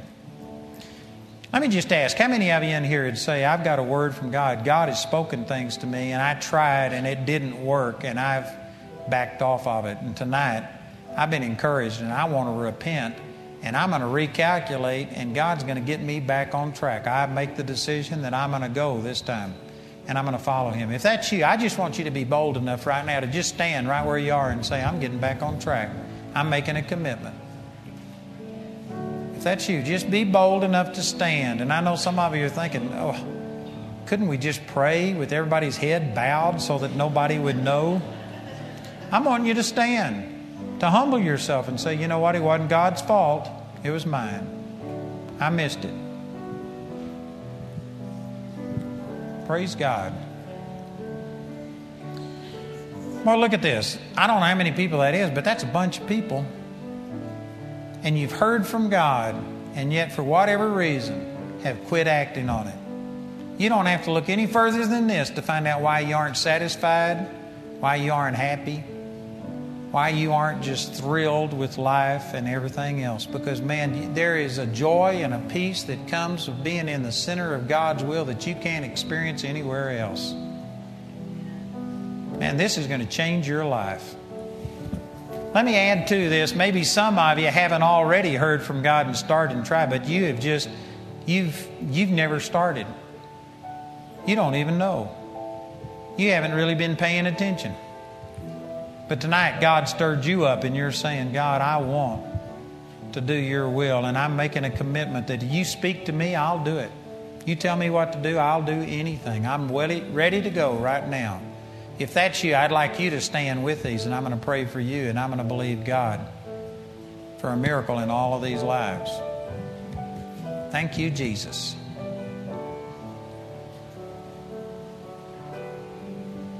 Again, I want you to stand. I'm going to pray this won't work if you're seated. You got to stand if you're going to get this prayer. Praise the Lord. Father, thank you for all of these who are standing, and thank you, Father, that you've stirred them up, that the Holy Spirit has spoken unto them. And Father, I just believe that we will, we are your sheep. We do hear your voice, and the voice of a stranger we will not follow. Father, thank you that you are speaking to us in our spirit. Help us to calm our soul, to turn off all of the interference and the static of this world so that we can hear that still small voice. And then, Father, we make a commitment to go in that direction. And for those who know what you've called them to do, but they quit because of hardship, resistance, Father, thank you for mercy. Thank you for forgiveness. Thank you that you aren't upset with us. You said that if any man lacks wisdom, let him ask of God that gives to all men liberally and upbraids not, and it shall be given him. Father, we ask in faith right now, and we believe that without any rebuke, you are just rekindling that fire, that word on the inside of people. Whatever opposition we've had, thank you, Father, that it's going to be different this time that this time we're going to stand strong in you and we are going to make it to the other side. You didn't call us to go halfway and drown, but you told us to go to the other side. And Father, we just make a profession of our faith right here. We take this as the first step that we are going to get back on track. Give us direction. Show us how to go back and accomplish the things that you've told us to do. Father, give us wisdom, and as you give us wisdom, we will follow this and we'll do it regardless of the opposition, regardless of the sacrifice. We want your will more than we want our will. We make this commitment and head in this direction tonight. And Father, we thank you for doing that. And I believe that for all of these people who are standing, that Father, there's going to be a tremendous work done in their heart right now. The Holy Spirit is changing them. And Father, we just praise you in advance for reaching the other side, for accomplishing your will, for being in a position for a miracle to happen. We expect the supernatural. We expect, Father, for there's going to be opposition, but we expect to supernaturally overcome all of it and reach the other side. We are counting on you, Father, to send the power of Jesus into our lives to enable us to overcome. And Father, we agree and we receive it. And we thank you for doing this in Jesus' name. Amen. Amen. Y'all agree? Praise the Lord. Awesome. Awesome. Praise God. You can be seated. You know, I guess it's time to go get the kids. 9:30. But let me ask, as uh, we've got parents going to pick up their kids, let me just say that if you don't know Jesus, I can guarantee you that this is one thing that He's called you to do is to make Jesus your Lord. That's a word from God. And if you've never been born again, you must be born again. And He also gave a command that once you do receive Jesus, that you also receive the power of the Holy Spirit. Is there anybody in here who says, I need one or both of those? And I, would like prayer tonight. I can guarantee you everyone needs to respond to that. Here's somebody right here. Anybody else? Anybody else that either needs to be born again or you need the baptism of the Holy Spirit, which includes speaking in tongues. Here's another person over here. Here's another one back here. Anybody else? We've already had about 40 people or more that have received, but praise God, I don't want to let a service go because these are two things that every person must have is salvation, a personal relationship with Jesus, and the power of the Holy Spirit. You know, if you raised your hand or if you were supposed to raise your hand but didn't do it, would you just get up out of your seat and come forward right now and come down here and we want to pray with you and help you to receive from the Lord. Just come right now, be bold, come forward, and let us pray with you. Praise the Lord. Praise God. Awesome. Praise the Lord. God bless you. Amen. Praise the Lord. God bless you, brother. Awesome. Awesome, awesome. Here comes some more. Isn't this great? Y'all are never going to be the same. You're going to be stronger than horseradish. Thank you, Jesus. Praise the Lord. Thank you, Jesus. Hallelujah. Hallelujah. You know what I'm going to do this evening? We've already ministered to a lot of people. And if you don't mind, I'm going to ask Ashley. He helps Melinda with our prayer ministry. I've got a book that I want to give you. Whether you're coming to receive salvation or the baptism of the Holy Spirit, you need to understand what's happening. And uh, that's really the most important thing. And so, what I'm going to ask is that if Ashley will just take you into this room over here and he can minister salvation if you haven't, if you don't know for sure that Jesus is your Lord, you first of all need to receive salvation before you receive the baptism. So, if there's anybody who's not absolutely sure, he can pray with you and make sure. And then, once everyone here is truly born again, They'll share with you and pray, and you can receive this baptism of the Holy Ghost, speak in tongues, and we've got a book that we'll give you that'll explain it. And I tell you, I've, I've had thousands and thousands of people receive the Holy Spirit and speak in tongues. And so they're very qualified, and actually they can minister to you and answer your questions and minister to you more effectively than I can right here. Lots of times when we have lots of people, I'll go ahead and do it all right here. But you know what? They can minister to you. And so if you would, this is Ashley right here with his Bible up. And if you'll just follow him and let him pray with you and minister to you, I believe you're receiving tonight. Is that a good deal? Awesome. Just follow him and they'll pray with you and minister to you. Praise God. Isn't that great? And you know, the reason I did that is because I believe that God really spoke to some people here tonight. And yes, we need physical healing and things like that. But I believe some of you made a commitment and you now are ready to start obeying God and you just need some instruction. You need some wisdom. And you know, the scripture talks about how that we can pray for wisdom. There's a scripture in Luke chapter 24, verse 45, where Jesus was talking to the disciples on the road to Emmaus, and it says, Then he opened their understanding that they might understand the scriptures. And I believe Jesus did that for him. I believe that we can pray and release understanding. Matter of fact, I prayed with one, one lady tonight. I was really thrilled with her request because she says, I got a lot of physical problems, but you know what I really need? I need revelation of the Word. And man, I just nearly kissed her. I said, Man, that's the greatest request I've heard in a long time. Most people just want to get their needs met. But this lady wanted to get the word. And I said, if you get that, you'll get your healing.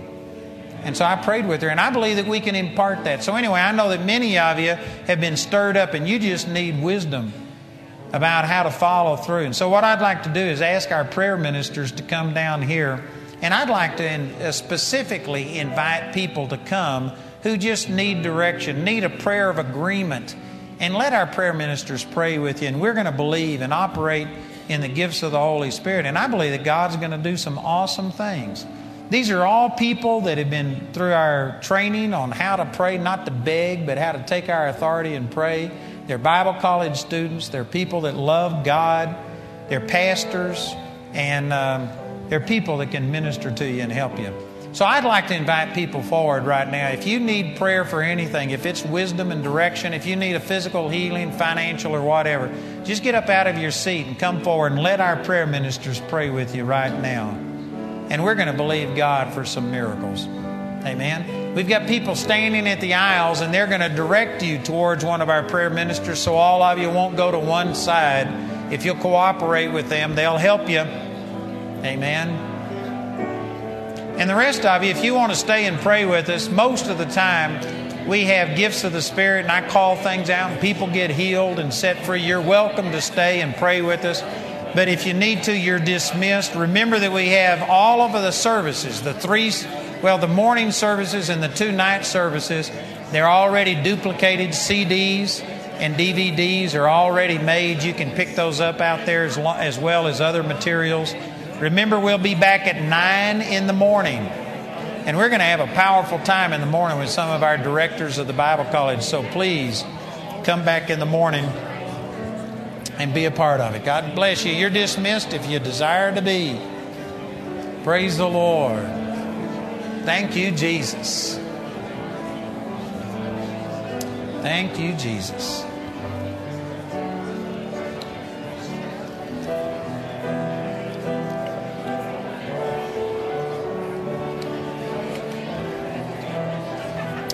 Thank you, Father. Father, we agree with all of these, and we just thank you, Father, that you are doing a miracle in our hearts. I thank you that people are rising up in faith and beginning to step out and accomplish your will for their life. Father, I thank you that there is a holy dissatisfaction with normal. And Father, we will not be just normal, that we want to be supernatural. Father, I thank you for stirring people up and drawing them unto yourself to make commitments and to head in a brand new direction, to follow your guidance and go to the other side of where you told them to go. Father, we agree and we release this power to flow in their lives right now in Jesus' name. Thank you, Jesus.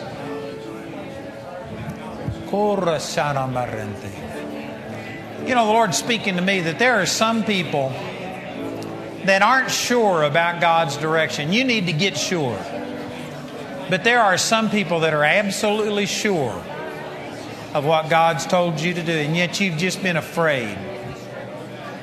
And I hear the Lord saying, You just need to forget it. If you know for sure what God told you to do, just do it. Don't worry about anything else. Just do it. And you have been listening, you've been thinking that it's wisdom. You actually think it's good for you to sit there and consider every single thing that could go wrong. You've been taught that that's wisdom. Man, God says if you know for certain what He told you to do, then don't consider anything else. Don't make any provision for the flesh. Don't think about it. Just do what God told you to do. You need to right now take control of your thoughts, these imagination and things that exalts themselves against the knowledge of God, and you just need to start doing what God has called you to do. I believe that that's a specific word for some people. You know beyond any shadow of a doubt what God told you to do, and yet you have just been looking at all of the reasons why it can't happen. You're going to have to change the way you think. You're going to have to start thinking of all of the ways it could happen. How could this come to pass? How God how could God do it? You've been taught that that's foolish. That's imagination. You need to be a realist. No, you need to be a faith person. You need to start seeing things, calling those things that are not as if they are. Praise God. I believe that's a specific word. Some of you, your life has been changed tonight. The whole course of your life is changing tonight because God has spoken some things into your life. Praise God. I just know in my heart that God's speaking to some people, some people that are still in this room, not the ones that left. God's speaking to some of you, and if you will step out and start obeying Him, you're going to see supernatural things happen. Praise the Lord. How many of you believe that's you? Well, then do it do what God told you to do. And I guarantee you, you're never going to regret it. You'll look back to this night. What is this, the 29th of June, 2010? And you're going to be talking about the night that you made that decision. And man, that's when your life changed. Thank you, Jesus. Father, we agree and we receive that and thank you for it in the name of Jesus. Somebody here has been having pain in your chest. I don't know what that's from. You could have tumors. It could be your lungs, pain in your lungs, could be something like bronchitis, arthritis. But it, the Lord just spoke to me. Somebody here has been having pain in your chest. And here's the healing power of Jesus. Could be a heart attack. Could be heart problems. But here's the healing power of Jesus removing this pain from the chest and whatever causes it. Who is this that's been having pain in the chest? I want you to stand. Whoever this is, if there's others, I want you to stand and raise your hand so I'll know who this is. Here's another one over here. Here's one back here. Anybody that's receiving this, you're being healed of pain in the chest. Here's somebody over here. Father, right now, I thank you for these. And I believe that your healing power is flowing right now.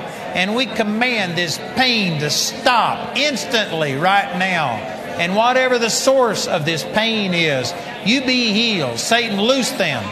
Let them go. Pain be gone off of them right now in the name of Jesus. There's the healing power of Jesus flowing through you right now. Praise God. Father, thank you that this pain leaves them right now and whatever was damaged in their body, thank you for restoring it. Somebody here suffered pain because of chemotherapy. And you know what? God's healing you not of the sickness, but of the damage that the surgery and the chemotherapy did to you. Is that you? Anybody else here? You were having pain. Here's another one over here from chemotherapy. Father, I release your anointing, and right now, this damage that's been done to their body, thank you for your healing power flowing through them. We command that pain to leave. And Father, we loose your anointing to restore their body, to heal the parts that have been damaged by what people have done. And Father, we thank you. We believe that that's done, that this pain is gone off of them right now in Jesus' name. Thank you, Father. How are you feeling? You got any pain? It's gone?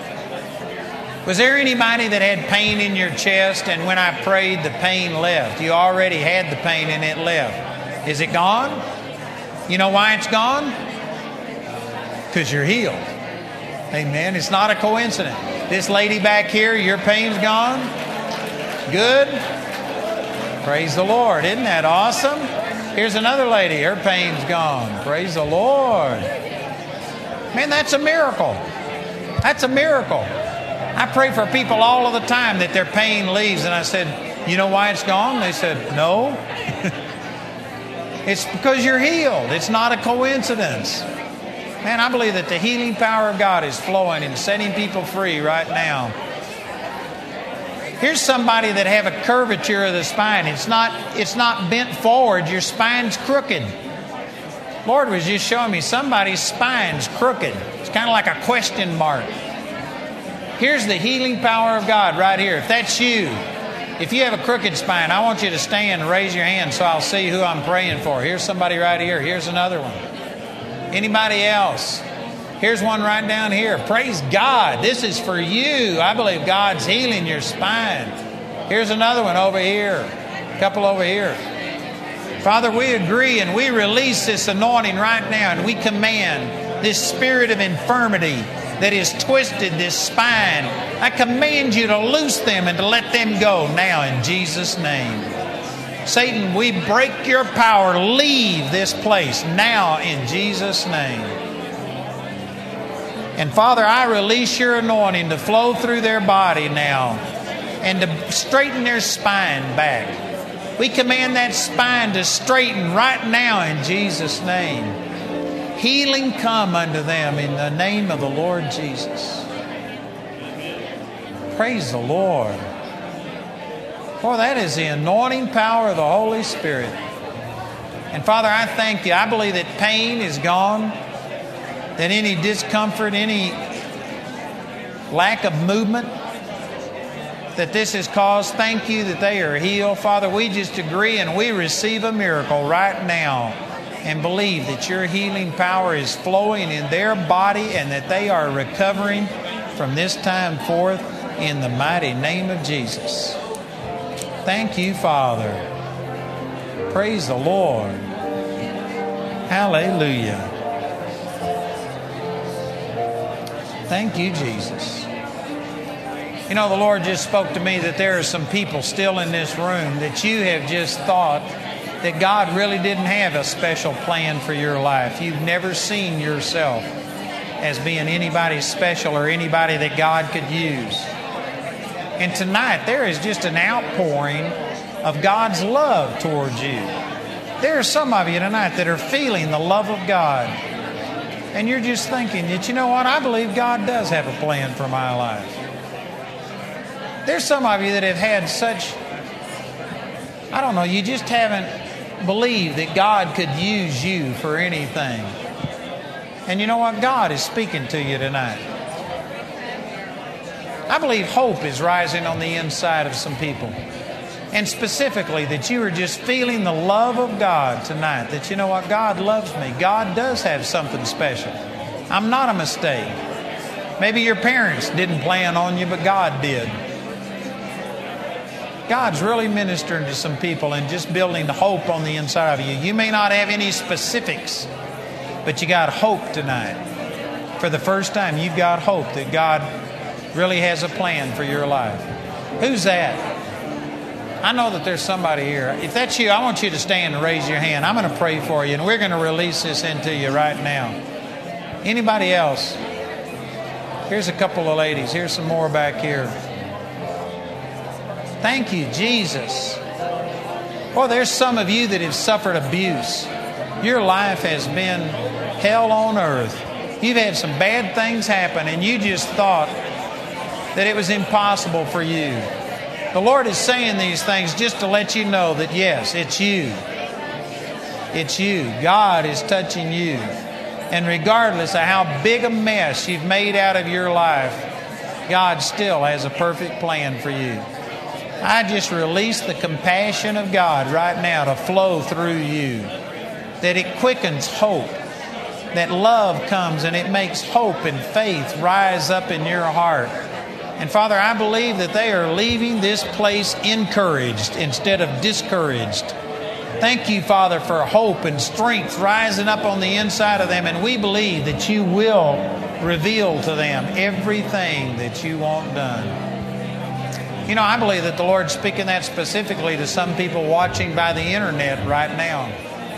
That wherever you are, there's a presence of God coming upon you right now and God is just, this love of God is casting the fear out of you, and hope is rising, and you're being transformed.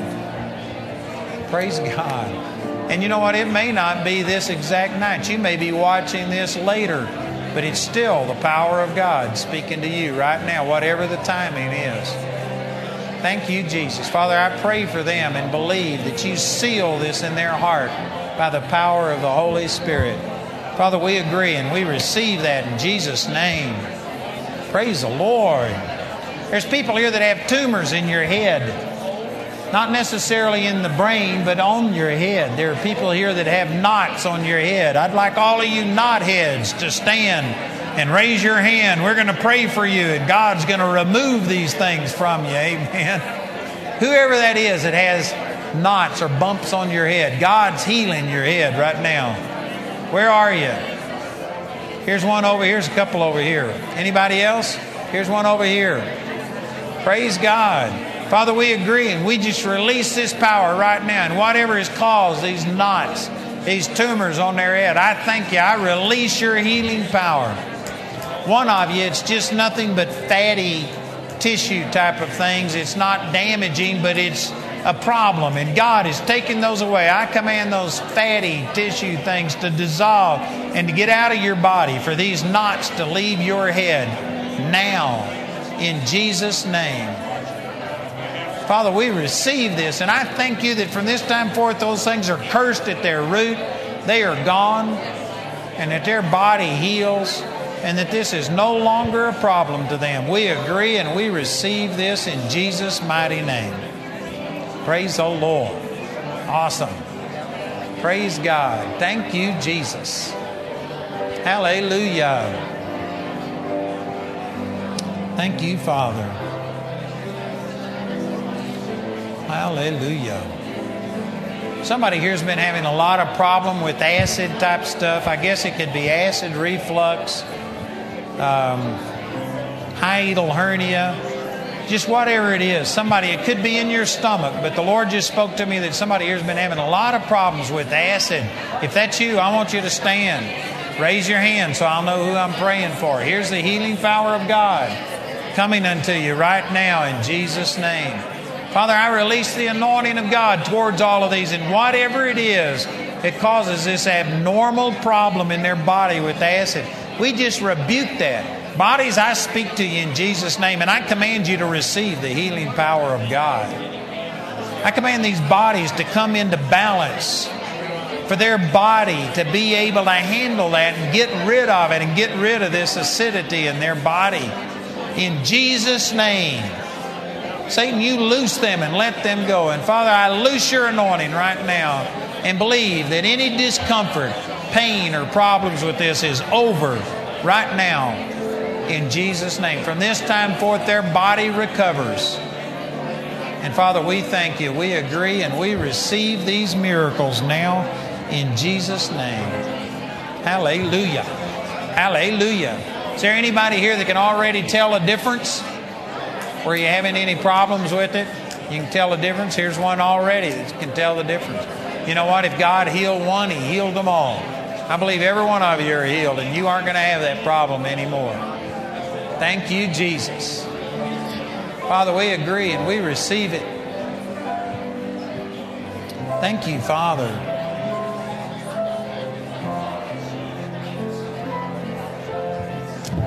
Lord's just speaking to me right now that some of you are saying that you have a hard time hearing the voice of God and you you want to follow, but you just don't have any direction from the Lord. First of all, the Lord is saying that that's not true. God is speaking to you constantly. You haven't recognized His voice, but He's speaking to you.